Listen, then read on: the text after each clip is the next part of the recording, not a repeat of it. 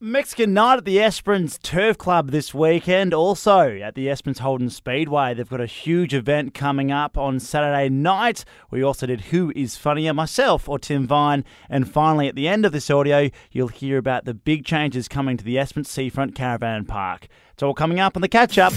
Across Esperance. Sean for breakfast. Sean for breakfast, Esperance's 747 Triple M. The Turf Club season is well and truly on the way. We've had one meet which was pretty successful. I was there, had a really good time. Uh, Ernie McCreed was also there, our local bookmaker. He joins me in studio. Ernie, how are you? Yeah, good, Sean. Uh, well, sort of good, yeah, but uh, uh, hello to Sean, hello to the listeners. We're going to talk about you pulling a hammy, mate. You must be, what are you, 70 or something, and you, you're pulling a hammy. What are you doing that Yeah, for? we won't go there, but yeah, it's happened. I've pulled a hammy at my age. Are you going to be all right to, to do your bookmaking this week? You'll be Oh. all right? I'll be sitting in a corner doing my bookmaking. Oh, goodness gracious. All right, we'll cover that first, mate. It happened a few weeks ago. I spoke to Ken, the uh, Turf Club president. He said it was really good numbers for a first meet. Uh, it was great numbers out there. They reckon they're up near their uh, record for the first meeting and uh, with the crowd inside the pavilion, and they were all out on the tables outside, all enjoying themselves. Yeah, it was a really good day, good weather, and I think the start of it was great. It was magic. It was the, the grass there is as soft as any grass in Esperance as you're sitting down, and of course the racing. And it was interesting meet. I think um, a couple of the favourites got up, but most of all it was a few surprises. But you did say in Turf Talk that it was a bit difficult to predict some winners for the first meet of the season. Yeah, um, it certainly was, and uh, there was some roughies get up, but uh, Which is what we like, right? well, uh, as long as you're backing them, yes. Uh, the bookies they like the roughies, but Yeah. uh, uh, the local trainer, young Josh Brown, he had Yes. a couple of winners. Uh, one uh, particular, Where's Wally? Uh, that one very well, and uh, a new one in a maiden. He's got a busy one, so that was a good uh, win. Meryl Haley, she had a couple of winners. She won uh, with Luna Rossa, the Jones Stewart Memorial Race, and she also run, won with Will He Go West. And that uh, guy I was telling you about, the jockey, Chris Nicol. That's it. He's uh, he's ridden a double there, which is a very good jockey. If he comes down, don't be frightened to back him, that's for sure. Uh, Robert Payton won with uh, a horse called Last Legacy, Lisa Staples riding. And Bruce Hyde, he's Pirates Mistress in the last with Renee Forrest aboard. He got the chocolates, which I did predict last week Did he you? probably would get. And it's paid very well too. What about um? What about that race with the horse Kickapoo? That Kick- was your your horse of the meet, Kickapoo. I'm sitting there Well- telling everyone Kickapoo, Kickapoo, Kickapoo. Well, there was whispers. unfortunately, uh, Kickapoo was blowing up to being the biggest horse since Maccabee Diva. Well, poor old Kickapoo, uh, but he, uh, hopefully uh, they put him out to uh, study his uh, his next career racing. No, Kickapoo just didn't kick. That was a problem. And Kickapoo, he was probably doing more kicking of poos than kicking on the race. That's sure, it's sure. obviously you've backed the horse. Well, Is that obvious? I'm going bright red now. All right. It was a really great meet, and I was so glad to be there. And there's another meet coming up this Saturday, the second of the season, and this is a bit of a Mexican uh, occasion there, Ernie. Yeah, well, it's uh, what they're doing is uh, they're having a Mexican buffet after Oh. the last race. So enchiladas, Uh, burritos, tacos. Oh, it will be on. Um, there will be a band with Steve West. Uh, he'll be out there with a band playing and uh, playing with dancing and all that carrying on stuff. Uh, Not for you though. The, the, dancing for you, the hobble for you in the corner. And uh, the last they got late buses leaving, so yeah, you can get back into town. There will be a bus leaving later on, so stay and enjoy yourself. It sounds really good. Uh, the, the buses go through town an hour before the first race. We will have you covered. We'll have your tips. We'll have everything about the day this Saturday morning. you got to tune into Turf Talk. That's me, Ken, and the wonderful Ernie, the crippled Ernie, the hobbling Ernie. Thanks for joining me this morning, mate. Thank you very much, Sean. Across Esperance. Sean for breakfast. I feel I feel a little bit strange belting out that song, screaming "I'm just a girl," but I think it's all right, isn't it? Oh, there's that music. Whew.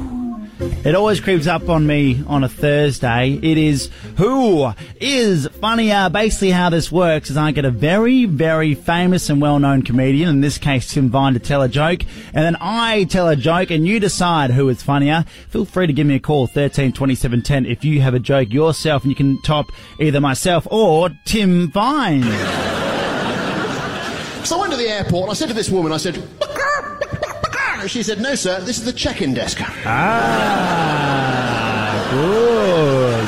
Another one. And, uh, sorry, yeah, for a living. And, uh, See, I love that because that sums up my general sentiment. Sometimes I completely ruin the radio, and in my head, I'm like, yeah, I do get paid to do this. How funny. Anyway, enough of me jibber jabbering. Let's get on to my joke.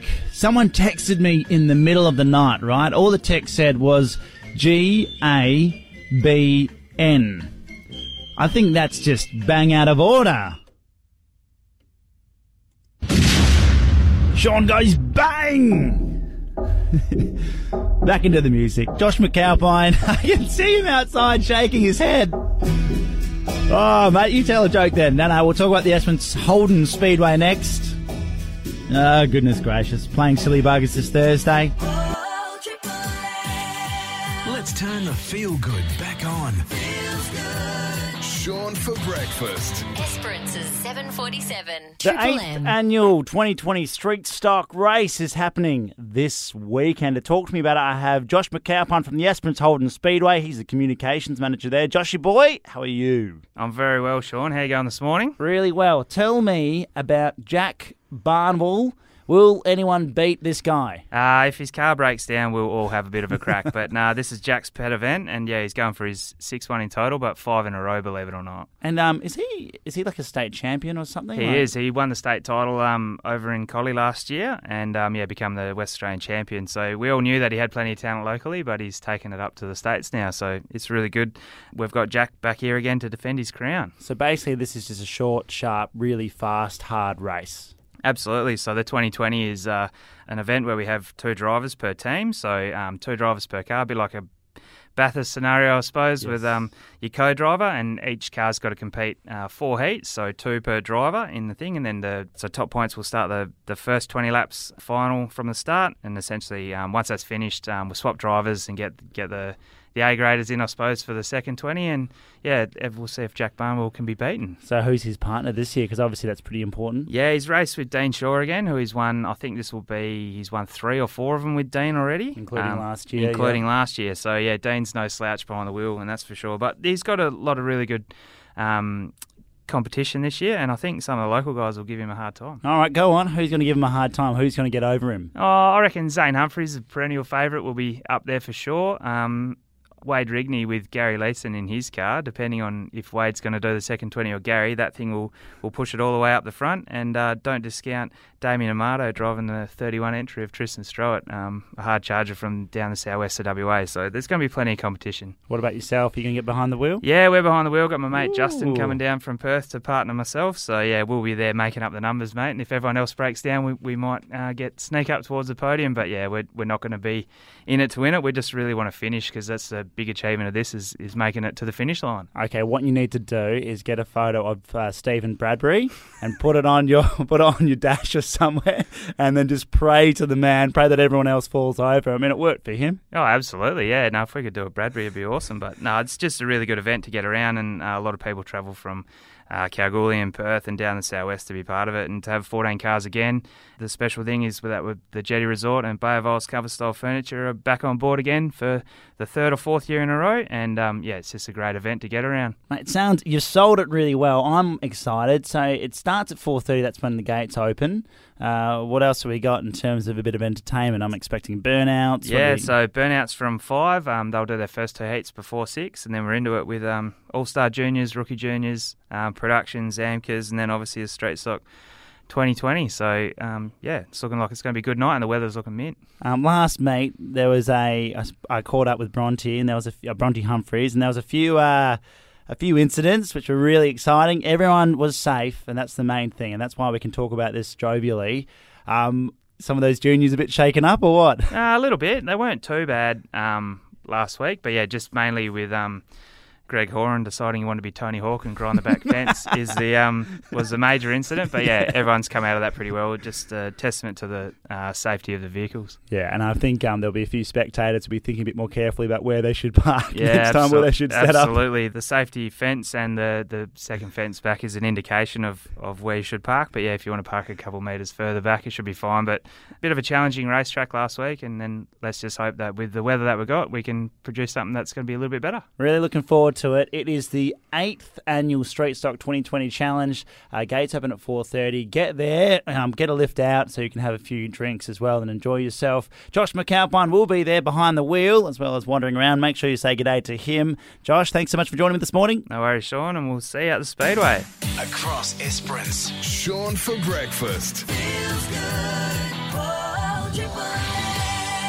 Exciting news for the uh, Esperance Seafront Caravan Park because it's just been bought out by RAC. It used to belong to the Shire. They've sold it on to this this well insurance company. They also obviously do motoring services, and they're not just going to acquire it. They're also planning some big changes. There's going to be an upgrade of the entire facility. Check this out for some exciting things. A replacement of the existing amenities building. They're going to upgrade the services infrastructure. They're going to add a pool, a modern camp kitchen, games room, barbecue areas, and playground equipment. They're also going to add a variety of self-contained accommodation units. So I think they're going to have sort of some more fancy stuff for those, you know, flash packers. They're also going to renovate the reception building. So basically how you see it, it's going to look new, improved. RAC own a whole bunch of caravan parks along the coast. They're going to try and get their RAC members, within there's a few of them, there's a lot of them, to travel up and down, trying to